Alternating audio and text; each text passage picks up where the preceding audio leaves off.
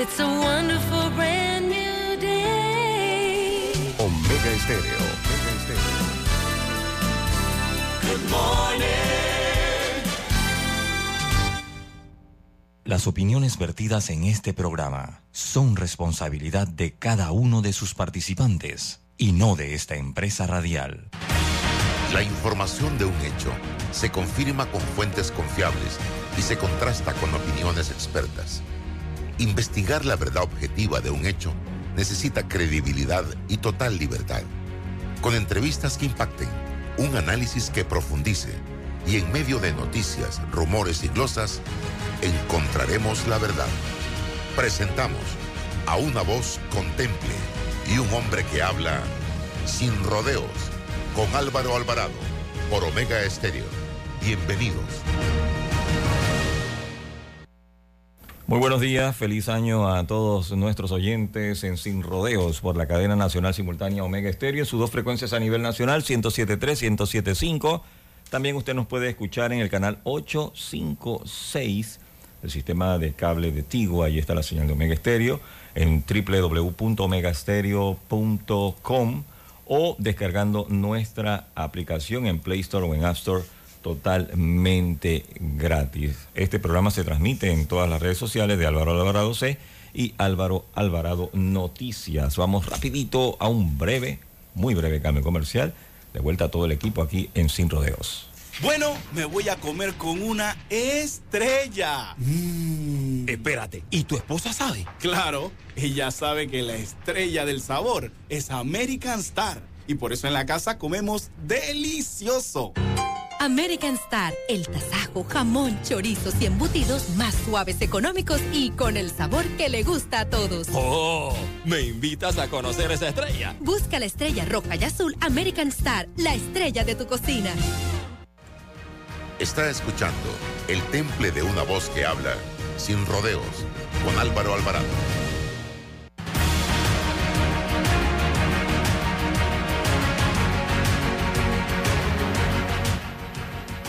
¿Qué tal amigos? Tengan todos muy buenos días, bienvenidos. Estamos ya en este su programa Sin Rodeos a través de Omega Estéreo.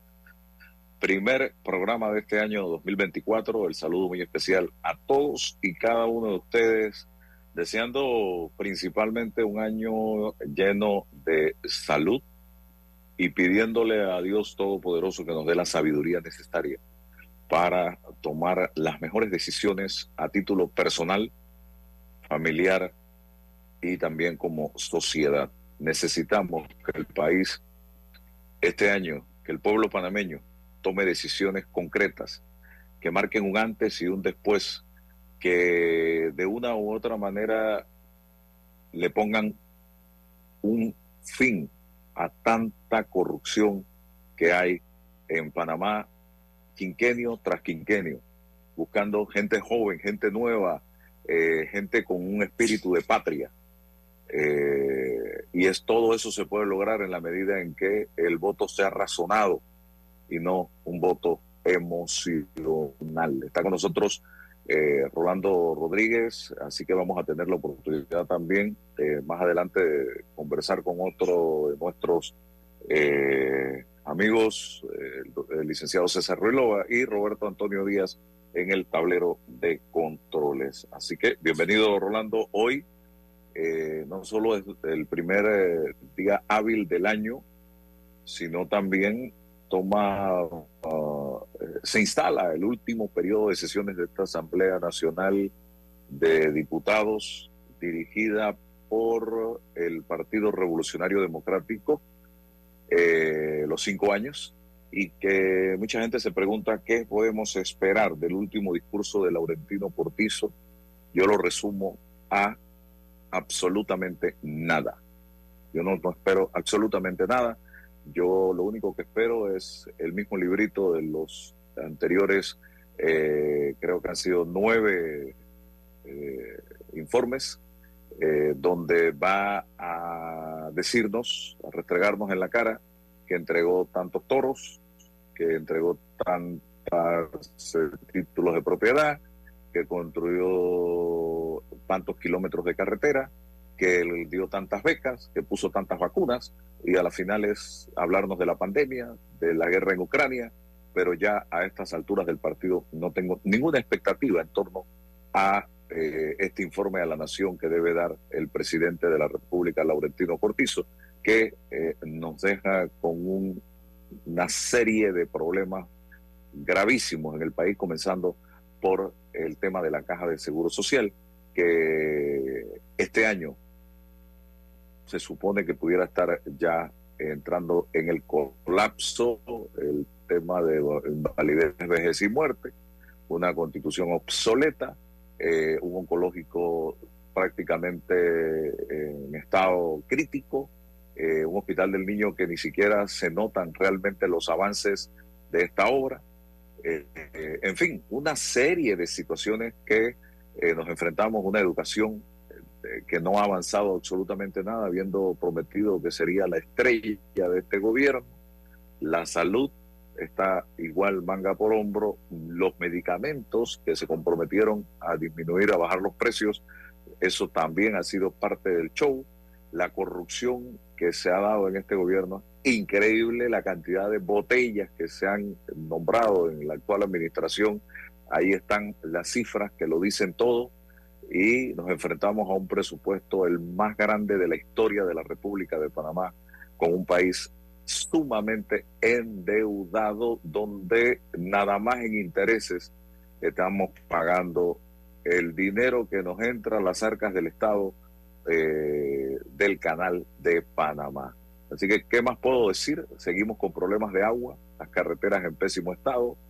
Eh, ¿Qué más podemos decir? O sea, ¿qué balance positivo pudiéramos hacer de esta administración? Yo soy honesto, muy poco lo positivo que podemos destacar. Rolando, eh, bienvenido. ¿Qué nos puedes decir? Gracias, Álvaro. Me uno a, las, a los deseos tuyos de nos, que nos, nos venga la sabiduría finalmente y dejemos de ser tan emocionales. Tenemos que ser más racionales a la hora de elegir. Lo malo es que tenemos una oferta electoral que desde, desde ahora, eh, desde este momento, o no, no veo gran, gran avance en la oferta. Eh, pero sí vemos lo que, lo que acabas de decir, un PRD que está trabajando duramente para obtener la reelección, al menos, al menos, de sus diputados y algunos gobiernos locales. Así que eh, tenemos un panorama para 2024 eh, un poco sombrío. Hay esperanzas, pero esto tenemos un gobierno que ha hecho todo lo posible, no por sacarnos, no por avanzar, no por mejorar. Ha sido un gobierno que ha mejorado la vida de su gente, de sus dirigentes, pero el pueblo panameño sigue teniendo los mismos problemas y lo que es peor, en algunos casos no van a mejorar. Eso que acabas de decir de la Caja de Seguro Social es un tema que debió haber sido abordado desde, desde el inicio del gobierno y no ha sido así.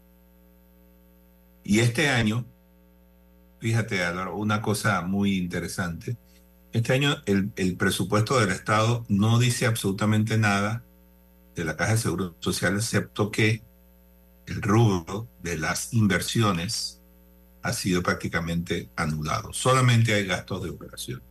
Me imagino que la razón de ello es que están previendo la necesidad de eh, solicitar créditos o, emitir deuda a fin de hacerle frente al problema del dinero que se está acabando en el programa de invalidez, vejez y muerte. Esto va a ser un gran y enorme problema para el gobierno porque esto no está contabilizado en el presupuesto y esos son al menos varios cientos de millones de dólares. Entonces tenemos una administración que nos hereda problemas, muchos problemas. como decías tú, este, este sábado, eh, justamente en la columna que publicó en la prensa, estuve hablando de la red vial. Es un absoluto desastre. Las calles de la ciudad capital parecen rurales. No se toman las precauciones donde hay obras. Pareciera que aquí hay un libertinaje de parte de, de, las, de los contratistas del Estado, porque contrario a lo que se debe esperar, esas empresas deberían facilitar, deberían facilitarle a los conductores vías alternas para que puedan circular. Pero lo que hacen es robar de lo poco que dejan para que los trabajos que se desarrollan se desarrollen en completa libertad y comodidad para la compañía, no para los conductores que tienen que esperar horas, horas para, para pasar un pequeño tramo que bajo otras circunstancias tomaría menos de cinco minutos. Entonces, hay un... Y, hay un y, y qué me dices de la Interamericana, Rolando? ¿Qué me dices de la Interamericana? Que ayer me tocó vivir eh, eh, o, o, recorrerla desde Panamá hasta Chitré. Eso fue... Es que en, está desastrosa la Interamericana en diferentes áreas. Sí, digo, yo creo que a estas alturas la gran cantidad de personas que se desplazó este fin de semana hacia el interior habrán constatado, o sea, no, no tenemos nosotros siquiera que decirlo. Las, las, las, los comentarios que hace la gente en las redes sociales sobre el estado de las calles que dicen mucho. En estos días estuve leyendo de una, una muchacha que decía que llevaba, que tenía que llevar su carro al mecánico y bueno, y, y le dedicaba una gran cantidad de elogios al revés al señor ministro de, Obras Públicas, precisamente por el mal estado de las calles. Entonces tenemos un panorama y, hay una cosa que, que, debemos abordar, Álvaro, es el tema del crecimiento económico. Tenemos un crecimiento económico que va a ser tal vez el peor en los últimos, en la última década, debido pues al entre otras, entre otras cosas, a que la mina ya no va a generar ingresos eh, por la exportación de cobre. Entonces, el gobierno tiene un gran reto. O sea, esas son las cosas que tienen que enfrentar el gobierno. ¿Cómo hacer para que esa pérdida de crecimiento se convierta en un reto en el que podamos atraer inversiones? Pero tenemos otro gran problema, Álvaro, y es que probablemente este año, por culpa de la mala administración y la falta de disciplina fiscal, Panamá probablemente pierda el grado de inversión. Ese es otro gran problema, porque contrario a lo que cree la gente, no es un asunto que solamente le compete al gobierno de turno. Eso va a tener repercusiones para todos nosotros, los préstamos bancarios, el que, mira, aquí no, han, no se ha querido abordar ese tema, pero con la deuda que tenemos, no me extrañaría que ella esté pensando, ¿sabes qué? Hay que, hay que poner a aumentar los impuestos. Porque nosotros estamos ya llegando al límite. O sea, dentro de unos, no sé, al final del año, como va el ritmo de gastos en este gobierno, vamos a tener que pedir mucho dinero prestado para hacer frente a las necesidades que está dejando este gobierno. Y una de las cosas más irresponsables que he visto hasta, hasta el momento, no, no lo había visto en ningún gobierno, eh, al menos en los últimos años, eso de solicitar dinero para pagar planilla, eso es un disparate. Eso, eso, eso es un no, no, no. Pero aquí no importa. Y fíjate una cosa muy curiosa, Álvaro, esto, el, el presidente de la comisión de presupuesto ahora tiene más poder. Uh -huh. Resulta que la ley de presupuesto ahora le ha dado el poder a la comisión de credenciales de ver no solo lo que había, el traslado de partidas que había por encima de 200 mil, sino que ahora las puede ver todas. Así que si alguien quiere una, un traslado de partida de 10 mil dólares, tiene que ir a la asamblea y someterse, ya tú sabes, al cuartito y a la petición. Oye, ¿y qué hay para mí? Porque esto que hace la asamblea es simplemente apoderarse de eh, el derecho que tenían otras instituciones de hacer por lo menos hasta 200 mil dólares el traslado de partida. Ahora no. Ahora quien va a decidir eso es la Comisión de Presupuesto. En otras palabras, el gobierno ahora queda en manos del legislativo. De Benicio Robinson. Ajá, de Benicio Robinson.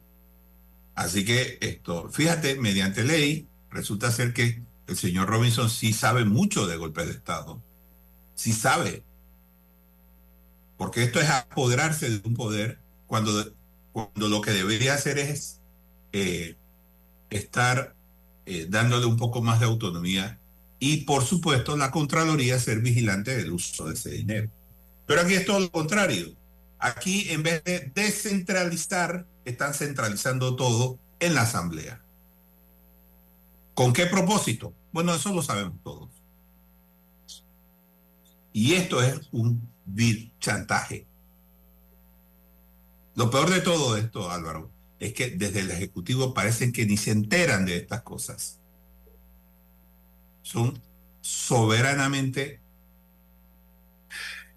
ya, ya, ya no hay palabras para describir la indiferencia con que se maneja aquí la cosa pública. Es absolutamente irresponsable lo que hacen y no hay nadie que para. Estamos ahora como en un gobierno parlamentario, pues no es del Ejecutivo. Me, me sorprendió mucho, Rolando, luego de las declaraciones del señor, no de las declaraciones, de las amenazas de golpe de Estado en el hemiciclo de, legislativo del señor Benicio Robinson, el silencio sepulcral de el, del CEN del PRD, no se dijo nada, secundando lo que dijo Benicio, que después salió con una disculpa, insinuando que había sido malinterpretado lo que dijo. No se le malinterpretó nada, él lo dijo, lo dijo.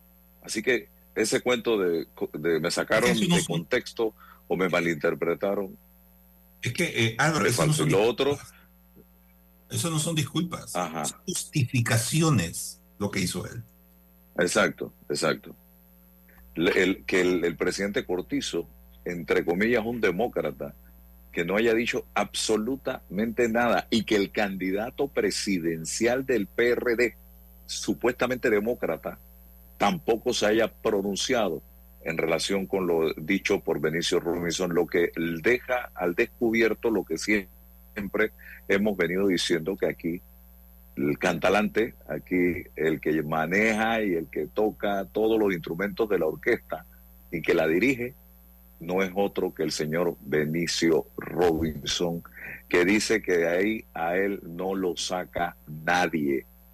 Lo dijo esta semana de la Asamblea y que ahora va a tener pues, la posibilidad de tener dos cargos, porque Bocas del Toro lo va a reelegir eh, el que está convencido, ¿ah? Él está convencido como diputado y va a ser diputado del Parlacén, Rolando Rodríguez. Sí, eh, desgraciadamente eh, eso es una gran incógnita en Bocas del Toro, la reelección, así como hay, hay diputados que no deberían volver nunca más al Parlamento. Bolota, Pineda, el mismo Benicio, o sea, creen que gobernar, eh, el, hacer leyes en este país es una cosa que se hace eh, como si fuera soplar globos. Aquí, hay muchos problemas, Álvaro, demasiado problemas, como para tener gente allí que no se da cuenta de ellos o sencillamente los ignora. Pero es, es absolutamente vergonzoso que tengamos una asamblea cuyas iniciativas sean quitarle dinero al fisco, como fueron las, los incentivos fiscales de turismo. Es una vergüenza que tengamos diputados que lo único que se les ocurre hacer son patronatos para fiestas patronales. Mira, de aquí al 2050 vamos a tener poblaciones con tres fiestas patronales al año. Eso es lo único que saben hacer. El cuando sea el tiempo de cosecha en, en, Herrera de la sandía y el melón, harán el festival del melón y la sandía. Porque, porque es, es, es, absurdo lo que, lo que esta gente eh, propone como leyes, cuando aquí necesitamos, un, pero son los primeros en que ven una rendija, se cuelan por allí, hacen una ley y se quedan con la cuota de poder que buscan. Entonces, los ciudadanos tenemos ahora que ser mucho más vigilantes. Por eso es que requerimos más sabiduría, menos emociones, como dices tú, a la hora de emitir el voto. No es a un amigo el que tenemos que darle un voto. Es a una persona que pueda ofrecernos garantías o intenciones de que las cosas mejoren, no para mí, no dándome una bolsa con comida. Eso, eso, eso me va a resolver un día, pero yo necesito resolver el futuro de mi familia y no es con empleos en el Estado, porque cada cinco años, cuando se produzcan estos cambios de gobierno, entonces esa gente se queda sin trabajo. Lo que tenemos que buscar es la independencia de las personas para que puedan eh, actuar de forma independiente, no dependiendo de una beca o de un subsidio o de la voluntad de un, de un diputado, que al final es el que decide si recibe o no una beca, no sus méritos académicos.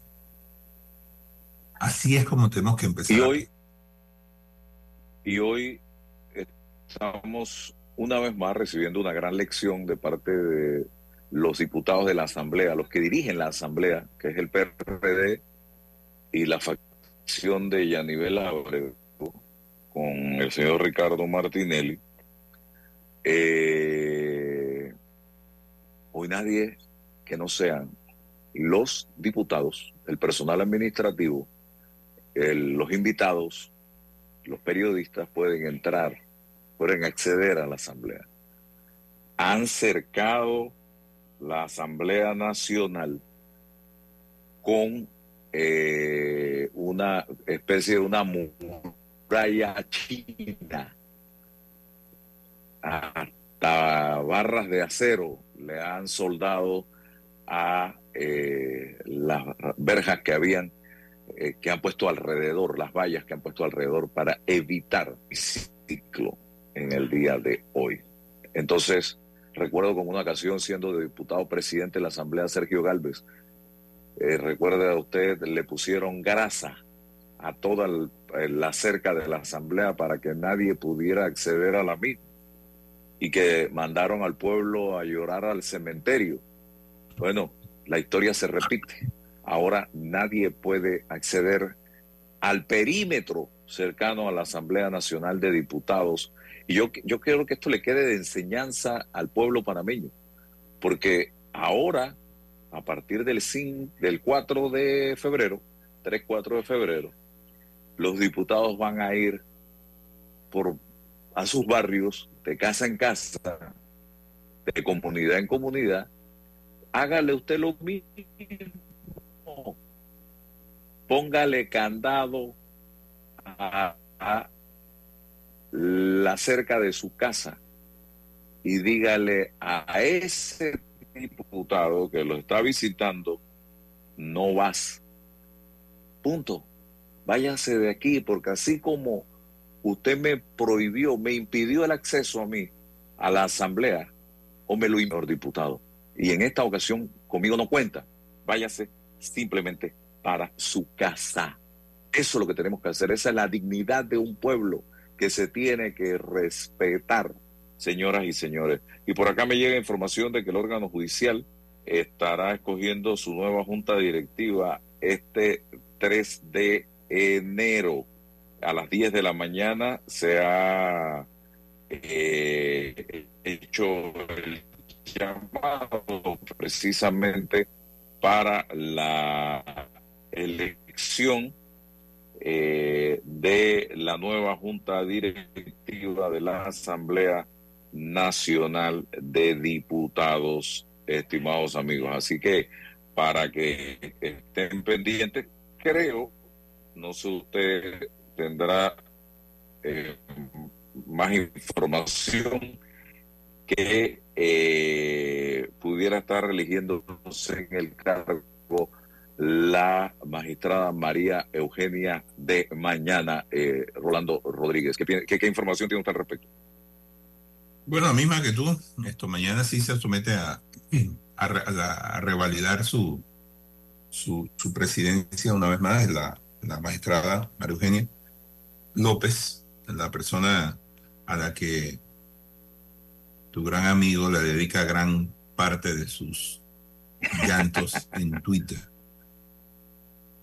Eh, y, y, hablando de, de, de, de, revalidar y estos, discursos, me llama la atención. Hoy, hoy, tú sabes que desde hace mucho tiempo nosotros, los panameños, siempre esperamos las palabras del presidente en, en, en su informe a la nación. Y lo que hemos venido oyendo, por lo menos en los ocho o siete discursos que hemos escuchado, ha sido más bien un inventario de las obras y no hemos recibido absolutamente ninguna orientación de lo que es el gobierno, sino sencillamente, bueno, tenemos una carretera de siete kilómetros en las lomas y eso va a terminar dentro de cuatro meses. Hemos hecho esto y esto y esto. Y, y, lo lamentable era que ni siquiera se cumplían los plazos porque al año siguiente estaban diciendo los mismos proyectos. El presidente estaba inventariando el mismo proyecto y esta vez con un avance del 39%. Y, eso era todo. Siempre hemos esperado, yo, yo al menos siempre he esperado que el discurso a la nación, el discurso, el informe que presenta el, el el ciudadano presidente, nos, nos diga qué va a ser el año, qué va a ser el gobierno, no lo que ya ha presentado, que eso lo puede, lo puede presentar, digamos, cualquier persona, cada ministro lo tiene en las memorias. Pero ¿hacia dónde va el país? ¿Qué debemos esperar? O sea, este año, este año es crucial, este año marca un antes y un después vamos a, a, tener la peor deuda que hemos tenido en toda la historia, vamos a perder la, el seguro social está al punto de, una, de, un, serio problema financiero, tenemos la pérdida de grado de inversión, tenemos un crecimiento deficiente, tenemos eh, problemas que van a venir probablemente sociales y encima están las elecciones. Entonces, esto, yo carezco de una visión de gobierno, excepto la que me da a mí eh, los hechos que vemos a diario, que no son buenos, no, no, no encontramos nada bueno en eso. Es lamentable porque al menos para decir algo bueno, pero yo, yo tendría que decir que hay muchísimas más cosas malas que decir de este gobierno que de que, que buenas. Y, y eso, esto, para mucha gente son muy malas noticias, probablemente debido a, la pérdida de, de, de, inversión y debido a que el país no va a crecer tanto, es probable que aumenten las cifras del desempleo o del empleo informal. No son buenas noticias para Panamá. Y eso es, eso, eso duele, porque tenemos allí a un partido montado que no piensa en la gente, piensa solo en la reelección. Es que si al día siguiente que empezaron el gobierno, empe empezó el desembolso de enormes cantidades de dinero para financiar una campaña de, forma subrepticia. Y ahí los tenemos. ¿Qué han hecho? Tú te tienes que preguntar, ¿cómo, ¿cómo es posible que se pueda robar tanto? Bueno, porque es que tenemos todos los controles neutralizados. Contraloría cero. Cero, o sea, de hecho, Contraloría es un, eh, es una eh, organización, una entidad de Estado emasculado porque no tenemos, no tenemos esa cercanía que había antes de la vigilancia. ¿De qué vale que los ciudadanos vigilen si al final tenemos a un contralor que se ha dedicado a destruir la institución? Hola, don César. Tenía mucho tiempo que no lo veía. Fernando, buenos días. Un placer saludarte, claro que sí. Quíteme el dólar, que me pesa como 20 libras. Bienvenido, César. Feliz año. Gracias, Y feliz año a todos. ¿ah? hem- hemos estado aquí con muy pocas expectativas de lo que pudiera ser el informe a la nación hoy de eh, el presidente Cortizo. Eh, y, si nos ponemos un poco a pasar revista de lo que han sido sus informes anteriores, que no han sido otra cosa que un inventario de lo que ha entregado, de lo que ha hecho en construcción, en obras, que no han sido tampoco la gran cantidad las que se han logrado durante esta administración, en donde se ha, eso sí, pedido mucha plata para pagar planilla, que eso sí eh, deja mucho que decir de eh, una administración del Estado. Pero ya faltando menos de seis meses para que concluya esta administración, ¿qué podemos esperar de eh, este informe a la nación? Que según los expertos y los analistas dicen eh, realmente que eso es lo que es eh, un día como hoy, un informe a la nación. Eh, vamos con, con la presentación de, del segmento con César, adelante. Vuele diariamente a toda Europa en nuestro nuevo Dreamliner, el avión más avanzado del mundo. Reduce hasta 40 minutos el tiempo de vuelo y gracias a la presurización de cabina brinda mayor sensación de descanso y menos jet lag. Air Europa, tú decides. Air Europa presenta la entrevista del día. Expectativas, José Cerruelova, bienvenido. Gracias, buenos días, Rolando, Álvaro, buenos días, feliz año a todos los que hoy nos sintonizan tus redes sociales y la emisora Roberto Antonio. Sí, em, literalmente es un informe a la nación. La tradición dicta que él va a, recopilar en todos los ministerios, en todas las direcciones, los proyectos eh, ya realizados, culminados por hacer, va a generar un balance. Ya no, no hay, no hay sorpresa, pero pienso, eh, para romper un poquito la tradición, eh, que él debe aprovechar la ocasión eh, para comprometerse con el país en que este gobierno, que es el anfitrión del proceso electoral que se avecina, tendría que garantizarle a la clase política, al sistema político, transparencia, equilibrio y reglas igualitarias para el proceso electoral.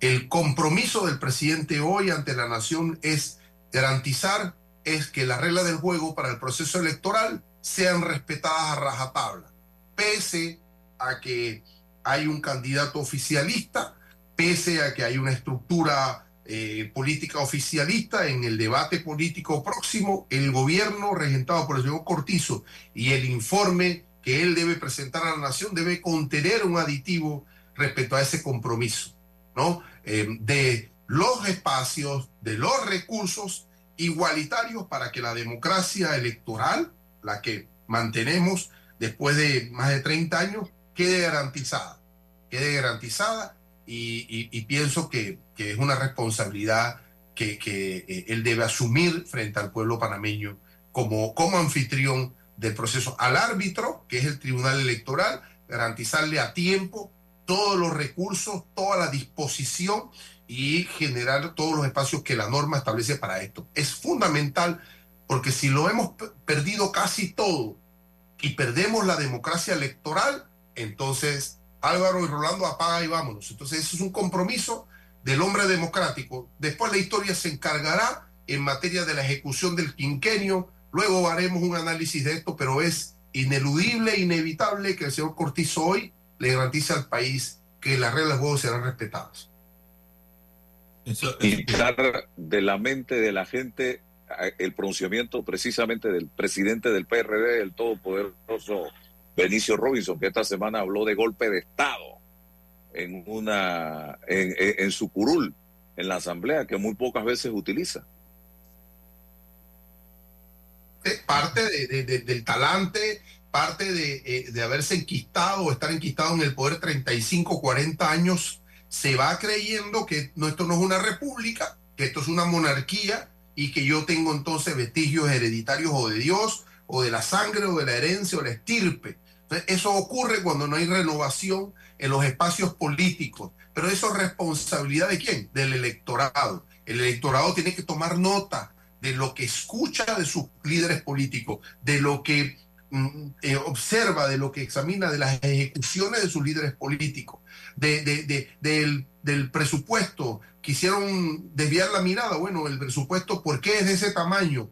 ¿Qué va a hacerse con esa plata y cuál va a ser la dinámica en, en la comisión de, de, presupuesto respecto al manejo eh, y el manoseo del presupuesto? Bueno, esas son las cosas, pero si usted se enquista 40 años por la quiesencia del, del circuito electoral donde usted está, entonces, bueno, ahí están los peligros de esto, Álvaro. Ahí están. Y cuando, cuando siempre lo hemos conversado, cuando requerimos de la institucionalidad, y la institucionalidad democrática no tiene la fuerza y el empuje para detener, para parar este tipo de exabruptos, bueno, retrocedemos a los tiempos del totalitarismo.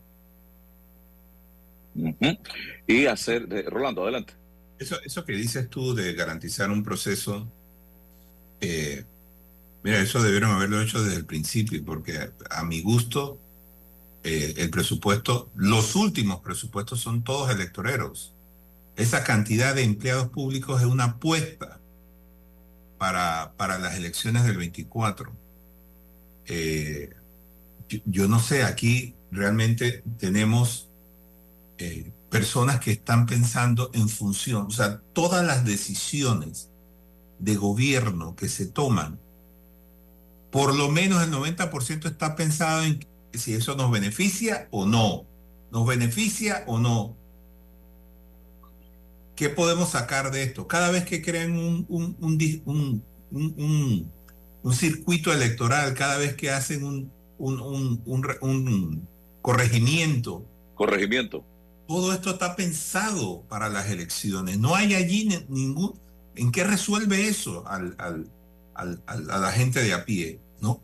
Pero sí resuelve mucho, porque ahí hay dinero al final para los diputados. Por eso que está en esa carrera de buscar dinero y, y, y, yo creo que buena parte es para esto, para financiar una carrera electoral, porque no, a ver, no tienen que ofrecernos. O sea, yo quisiera escuchar de los diputados una, una propuesta como partido, vamos a comprometernos a hacer esto, esto y esto.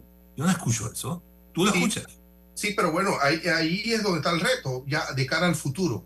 Si, si las reglas, si el talante está dado para eh, garantizar, ¿no? Manosear los resultados políticos, creando eh, eh, corregimientos, estructuras políticas que no tienen ningún efecto en el orden de la política pública, engrosando los presupuestos. Pero, ¿dónde está la otra oferta política? ¿Dónde, ¿Qué dicen los candidatos a la presidencia? ¿Qué dicen los candidatos hoy a, los, a, a la puerta de diputación? ¿Qué dicen los candidatos hoy a los, a los, gobiernos locales? Es decir, ¿dónde está el compromiso de, esos, de esas estructuras en, en, materia de qué? De que el compromiso de que llego e inmediatamente reviso los, los contratos del, del, último año, de los nombramientos del último año. Bueno, eh, no escuchamos en la oferta política la renovación o la eliminación de esto que está ocurriendo, porque eso es lo triste, porque eso es lo que nos quita la esperanza. Pues si alguien dijera, mira, sí voy a, me comprometo a revisar esto, me comprometo a recortar esto, me comprometo, el, el, el, el talante, el proyecto político de mi organización, cualquiera que sea, es recortar el gasto público, recortar esos, esos abultados presupuestos, porque yo no estoy en campaña, porque ya la gané, pero voy a revisar eso porque ya no me... pero que eh, si, si el gobierno este genera esto, no hay, no veo en el camino, o por lo menos hoy espero, en enero, febrero, marzo, abril, escuchar alguna organización política, algún líder político atendiendo a eso, Rolando. No Pero es que, es, que, es que fíjate Álvaro, en noviembre pasado yo publiqué una investigación sobre el- una financiación paralela. Aquí no hubo un solo político que saliera a decir eso se debe investigar. ¿Y sabes por qué? Porque estoy absolutamente convencido de que muchos de ellos hacen lo mismo. No salen a, criticar lo que es obvio, porque eso genera una ilegitimidad en el poder, porque rompieron las leyes electorales. Pero tenemos a, todos ellos, que me, sorprendió en gran medida, ver que no hacen absolutamente nada, no piden una investigación, porque al final tendrían que ser investigados ellos también. Y eso me genera a mí dudas sobre la calidad de cada uno de ellos. ¿Qué, vamos, ¿Qué podemos esperar de personas que guardan silencio frente a delitos electorales? Yo no puedo esperar otra cosa que ser que ellos son al final y al cabo personas que hacen exactamente lo mismo. Pero ¿quién tiene la última palabra? La- el electorado. El, tiene El la- voto del pueblo. Eh, eh, claro, bueno, ahí, ahí tenemos que mirar, no decir, sino que usted tiene la, la última, usted tiene la última carta, usted la tiene, juéguela bien.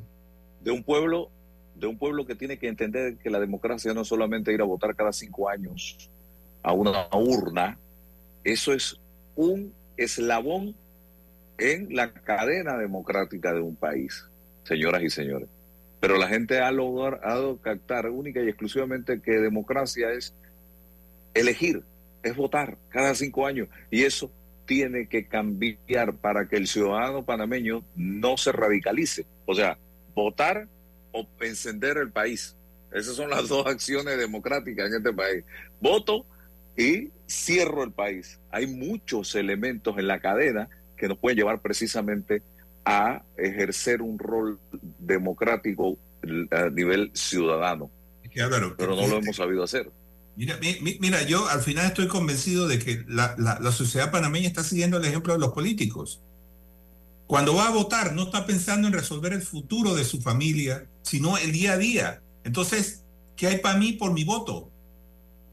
Al final, mucha gente vota así, porque siguen los pasos de las personas. Sabemos votar, pero no sabemos elegir. Así es.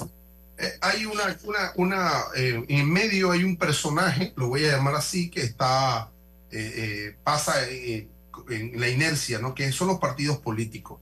Bueno, eh, porque se supone que el ciudadano eh, en, su, en su responsabilidad participa en organización política para debatir los problemas comunitarios, para debatir los problemas de su sociedad. Y el partido político debe representar ese espacio, fíjate, institucional para ese rejuego en qué se han convertido nuestros partidos políticos. ¿ya? O sea, si nosotros en la reforma del Estado no miramos el- el- la situación de la crisis de los partidos políticos, en qué se han convertido, es una crítica institucional histórica, en qué se han convertido, no le permite al ciudadano, ¿qué cosa? Ejercer su ciudadanía, lo que dice Álvaro, y, queda eh, constreñido a esperar su participación cada cinco años, porque en el resto no tiene espacio para participación. Entonces, hay, y tenemos la necesidad de conversar sobre la situación de los partidos políticos. Mire, si usted en- dentro de la estructura de poder del partido político, usted censura, usted critica al líder de su partido político, usted es relegado como un, como un paria, como una quinta Mm, columna. Si lo traidor. que se trata, claro, si de lo que se trata es que usted pueda, ¿qué cosa? Generar debates internos para los cambios y la estructuración de las políticas públicas. Eso no está ocurriendo. El ciudadano solo no puede, no puede, no puede, es que no puede, solo o pocos, ser un sujeto o convertirse en un sujeto político. Él necesita, ¿qué cosa? Del sistema, de la estructura del partido, de la organización, que genere una presión, un- un- una, eh, eh, se convertirse en un sujeto para poder entonces participar. Bueno, si es lo mismo, lo mismo, lo mismo, se, se, se fusionan los partidos, se, eh, se crean nuevos, estos que se crean nuevos no participan, no dicen nada, no tienen vida política, no. Entonces, ¿cómo hacemos? ¿Cómo hace el ciudadano? Lo que le queda, queda es desplegado a ir cada cinco años eh, y sometido a presiones de, clientelismo, a su situación personal, eh, a pensar que si el, si el político no, no, él no le favorece, al hijo no le dan una beca o no le dan una oportunidad. En eso nos hemos convertido, se ha cosificado eh, eh, esta relación de, de, la política. Son realidades. ¿Cuándo nos vamos a abocar ese diálogo? ¿Cuándo vamos a conversar sobre esas cosas? Yo pienso que es una tarea muy pendiente de, de, de estos líderes llegar al poder, pero refundar las organizaciones políticas, hacer algo. He escuchado a varios, he escuchado a varios candidatos. Por ejemplo, ayer, muy por encima, tuve la oportunidad de escuchar un audio de un video con su audio de Ricardo Lombana hablando de eh, disminuir o reducir el, la asamblea a 25 o 31 diputados. Eh, para eso, evidentemente, se necesita una reforma constitucional. Eh, él y varios han, han, ido planteando una Asamblea Nacional Constituyente. Eh, la pregunta que yo me hago, el si eso se logra, esa Asamblea Constituyente, Rómulo también lo está planteando, si esa Asamblea se instala, se logra instalar, eh, luego de un referéndum, porque tiene que venir una consulta popular, eh, lo que se decida en esa Asamblea es de inmediato cumplimiento o sería a partir del el siguiente periodo? ¿Cómo funciona eso? Porque, no sé, habrá que cerrar la asamblea, hacer nuevas no. elecciones.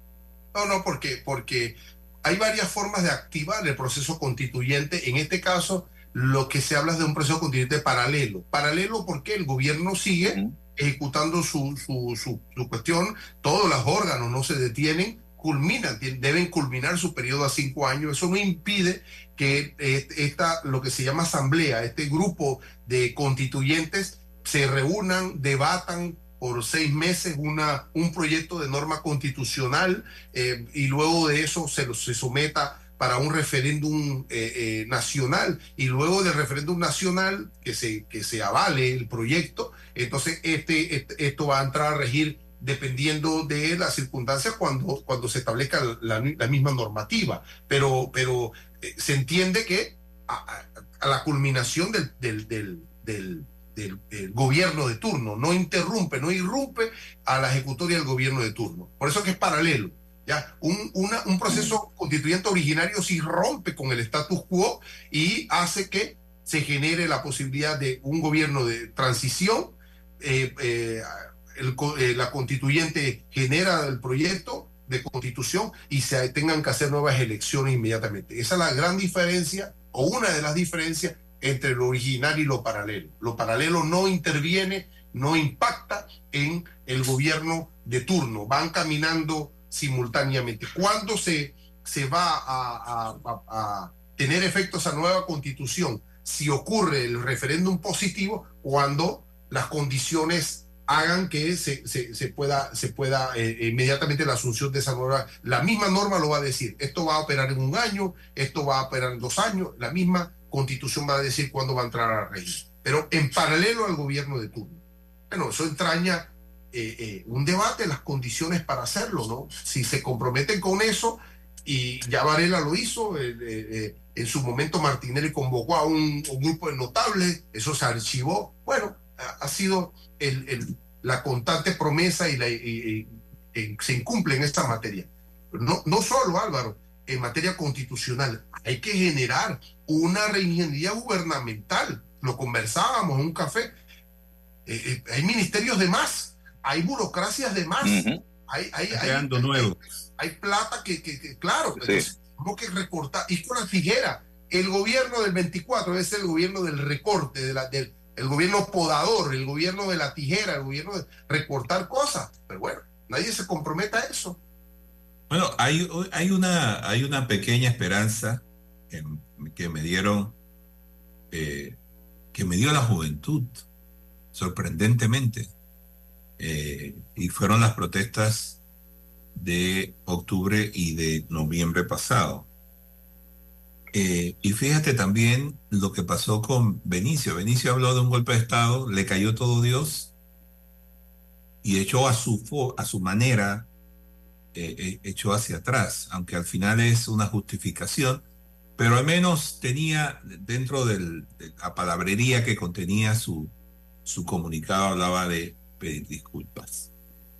Pero esto que nos dice, y eso es una lección que tiene que aprender la sociedad, es que el poder no está en los diputados ni en el presidente, está en el soberano y el soberano somos nosotros. Cada vez que no nos guste una decisión de este tipo, tenemos que hacérselo saber.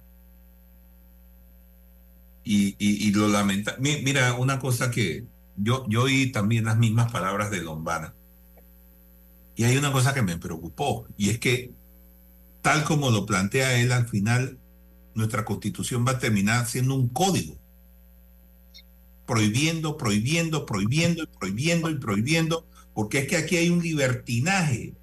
La, constitución debería ser el lineamiento para ser el Estado que queremos ser, pero se va a convertir en un código.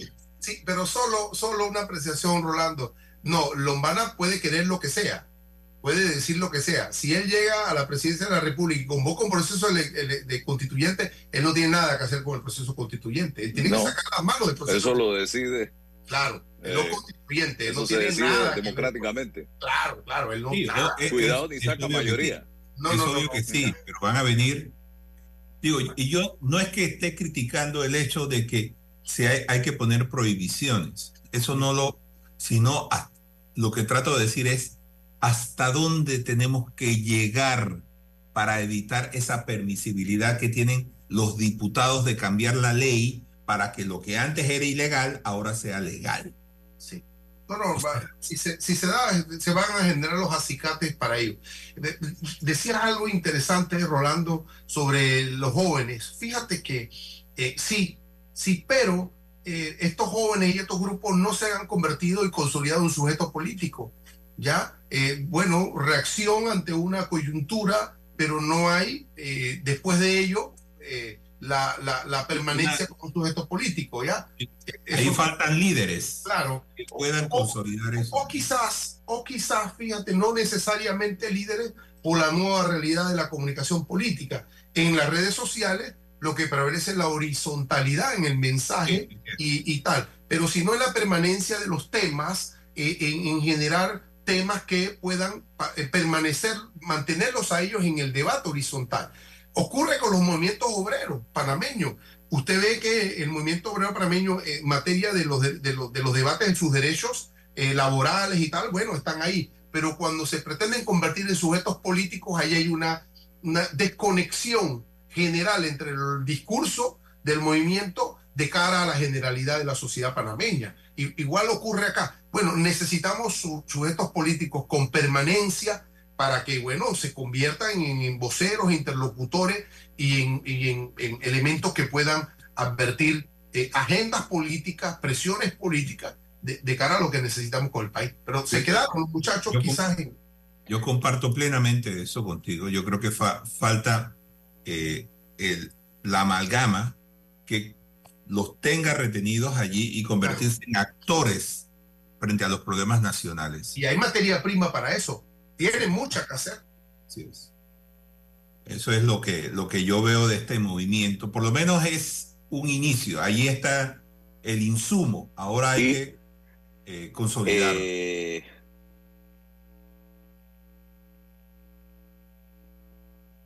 este fin de semana de eh, asueto, pero yo me quedé sorprendido al, al leer una noticia internacional que dice Cuba,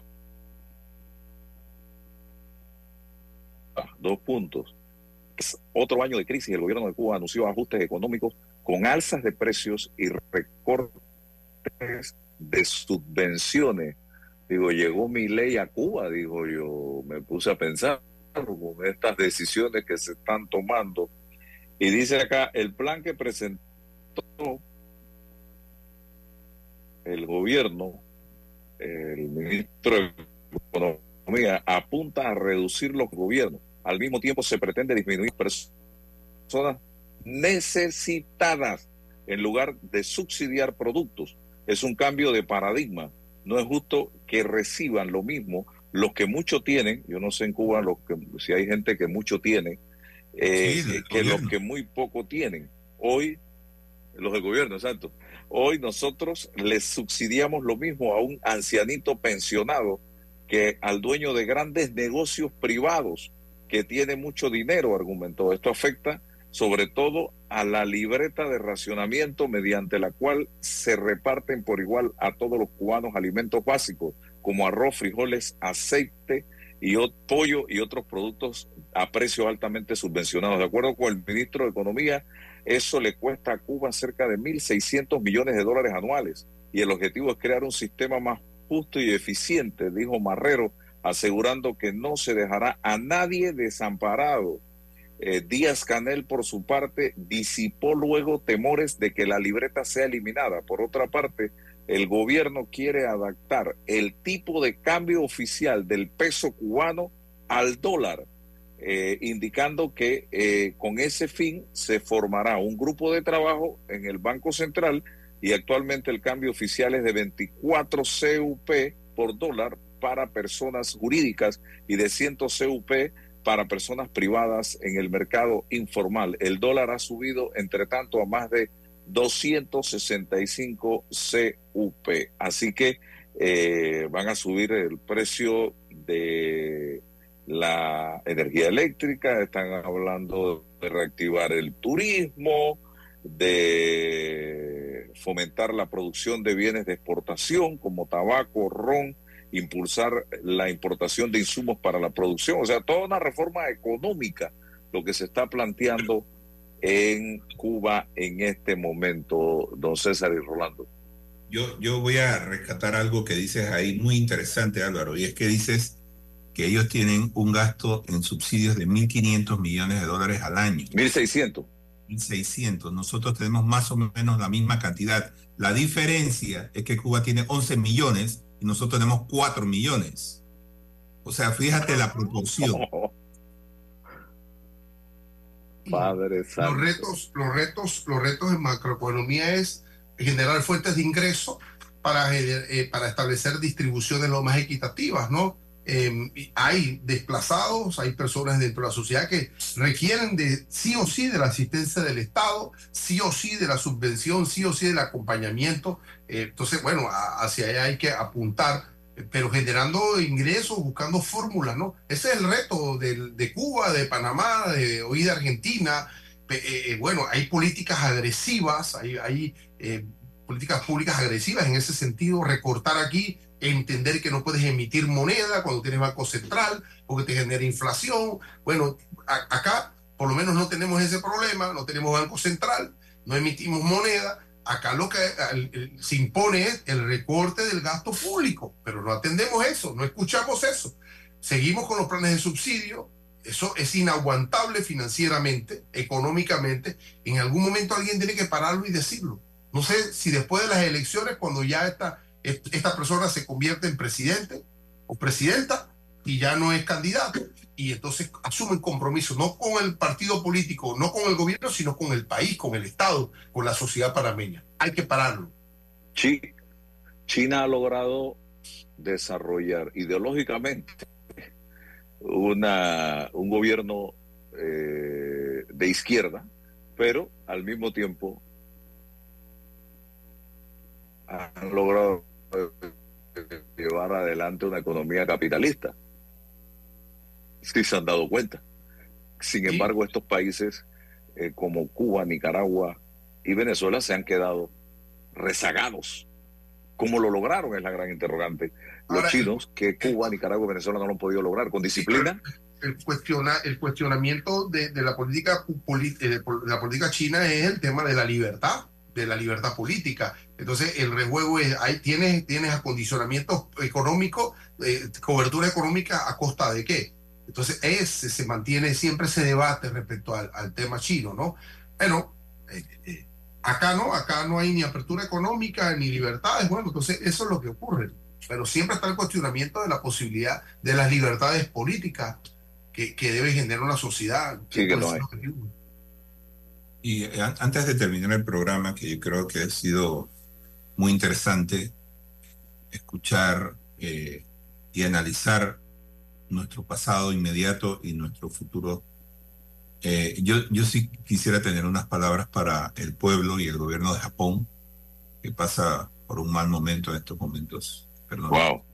Eh, por lo de terremoto, que ha sido Terremoto. eh, una y, y- y en qué fecha, ¿no? Eh, eso sencillamente pues es, es doloroso que haya gente pasando por esto y, y- y especialmente en esta fecha, ¿no? Así que nuestra solidari- solidaridad al pueblo y gobierno de Japón. Nos unimos a ese sentimiento, Rolando. Nos unimos también. Y eh, confirmado, eh, María Eugenia López, la única candidata en este momento a eh, la presidencia de la Corte Suprema de Justicia, elecciones que se van a llevar a cabo mañana a las 10 de la mañana en el Palacio Gil Ponce. Así que se noticias espera mm, que no habrá sorpresas, malas noticias para una persona por ahí que ha estado trabajando duro en la descalificación de la imagen de la presidenta María Eugenia López, señoras y señores. Así que bueno, le deseamos suerte. Y de otro, sí. En la sala penal Sí. los ha, le, le ha- le han disparado a las tres damas que están allí en esa sala. Así que bueno, eh, gracias por la atención dispensada. Gracias, don César, Rolando. Mañana, si Dios nos da permiso, estaremos nuevamente con ustedes. Saludos, Álvaro. Saludos, Rolando. Un placer saludar. La información de un hecho se confirma con fuentes confiables y se contrasta con opiniones expertas. Investigar la verdad objetiva de un hecho necesita credibilidad y total libertad. Con entrevistas que impacten, un análisis que profundice y en medio de noticias, rumores y glosas, encontraremos la verdad. Presentamos a una voz contemple y un hombre que habla sin rodeos con Álvaro Alvarado por Omega Estéreo. Gracias por su sintonía. Desde el inicio de la radiodifusión hasta nuestra época con los sintonizadores digitales. No importa el tipo de radio que tenga, 107.3 y 107.5. Omega Estéreo, cadena nacional simultánea. Llegó el combo navideño de desayuno a Pío Pío. Incluye una deliciosa orden de jamón navideño, par de huevos, dos crujientes tortillas y tu chicha favorita, té o café. Pide tu sabor panameño en cualquier Pío Pío por delivery al 220-2030. Hoy y siempre, Pío Pío, lo mío. Promoción válida del 1 de diciembre de 2023 al 2 de enero de 2024. Te invitamos a disfrutar de una feria para todos los sentidos. Del 11 al 21 de enero de 2024 se realiza la 51 primera versión de la Feria de las Flores y del Café en Boquete. El mejor clima, los más bellos y exuberantes jardines, delicioso café, la mejor gastronomía, espectáculos, música, diversión para niños, jóvenes y adultos. Podrás disfrutar en la feria más hermosa de Panamá. Feria de las Flores y del Café en Boquete, del 11 al 21 de enero de 2024.